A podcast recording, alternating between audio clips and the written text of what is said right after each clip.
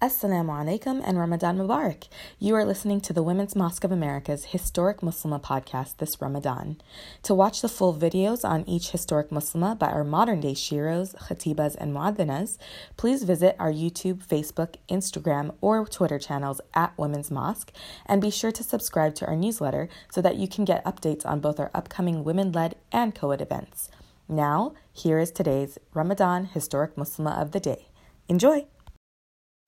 Assalamu alaikum and Ramadan Mubarak to everyone. My name is Heba Khan, and I'm an editor by profession, but more importantly, here, I'm honored to be a khateebah at the Women's Mosque of America. So, the woman uh, from Islamic history I'd like to showcase today is Halima. She was an Arab uh, Bedouin woman who, in the seerah literature, is known as the Prophet, uh, wasallam, his foster mother. She nursed and took care of the Prophet for the first two years of his life. Um, and at the time in Arabia, it was a practice among Arab families that lived in towns to send their children, uh, particularly their sons, after birth, to the desert to be nursed by women of the Bedouin tribes. So it was thought that it would be beneficial for an infant uh, to spend his or her early years in the fresh openness and quiet of the desert and to be away from the bustle and the noise of the towns. And so Halima came from such a tribe with a good reputation for nursing and caring for children. Uh, she was one of the women of this tribe who um, periodically traveled to Mecca to receive children from uh, Arab families to care for them. And that particular year had been a very difficult year for Halima and her family. Um, there had been a drought in the desert, and she had recently given birth to a son.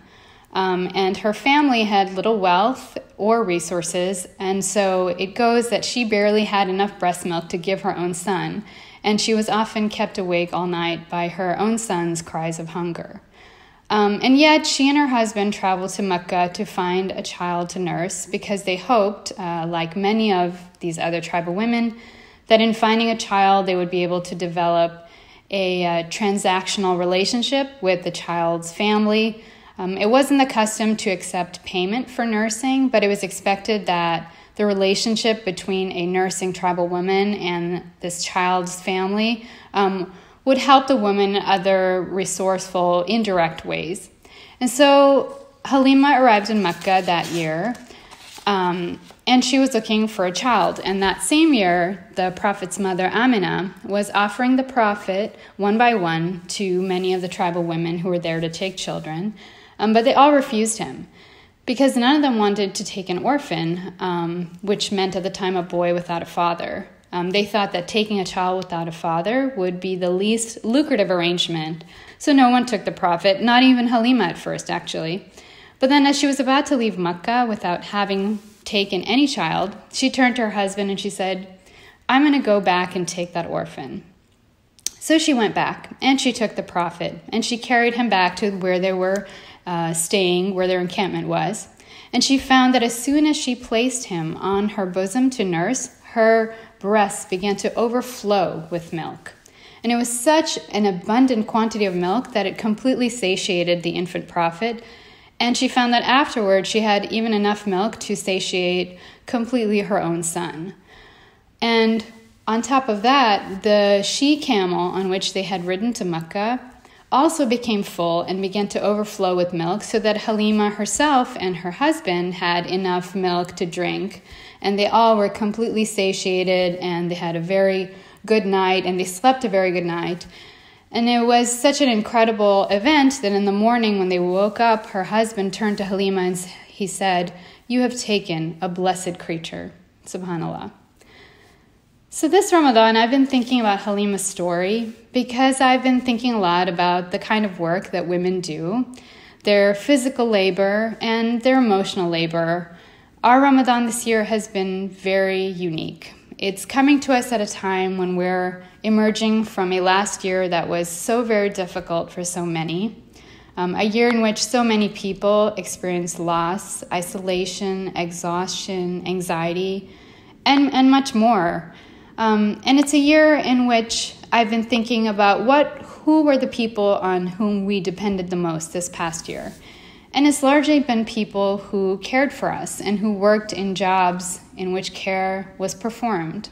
So it's been the people who were the frontline healthcare workers in hospitals, the care workers in nursing homes, uh, the babysitters who allowed us to go to work, the food suppliers, um, and perhaps most of all, our own family members who cared for us, who made us food in our homes, um, who taught us things. All of these people formed the backbones of our collective functioning over the past year.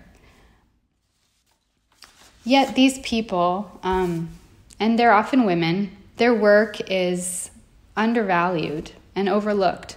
And so the last year was a time in which we faced a drought and we faced fragility. And it's important for us to recognize the people who provided us with oases in our desert. And I've also been thinking about the work of Halima on a more personal note. As a caregiver myself at this particular moment, I found myself searching for time this Ramadan to do more, to read more Quran, to perform more prayers, to listen to talks, to visit the masjid, and so on. Every day, I find myself getting frustrated as time passes that I'm falling short of the goals that I'm setting.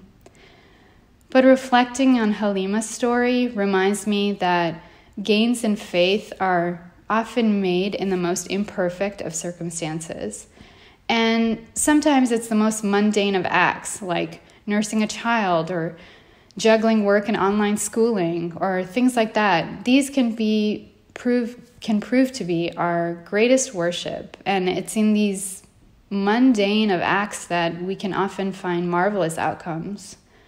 So, as we may feel like our circumstances lately have been constraining us, we can come to think maybe that these very circumstances can reveal gateways to blessings. And so, this Ramadan, as we strive forward, I'm reminding myself that we should also find quietude in remembering that we are where we need to be. Alhamdulillah. So, thank you so much, and may Allah accept from us this Ramadan and bless you and your loved ones always. Ameen and salam alaikum. Thank you for listening to the Women's Mosque of America's historic Muslim Ramadan series. If you enjoyed listening to today's podcast, please consider making a contribution at womensmosque.com slash donate this Ramadan so that the Women's Mosque of America can expand our team, mission, and vision to spark a women-led Islamic renaissance. Help the Women's Mosque of America lay the groundwork for the next phase of our mosque and movement to uplift the entire Muslim community by empowering Muslim women and girls. Again, please visit womensmosque.com slash donate today. Thank you and may Allah bless you all. Ameen.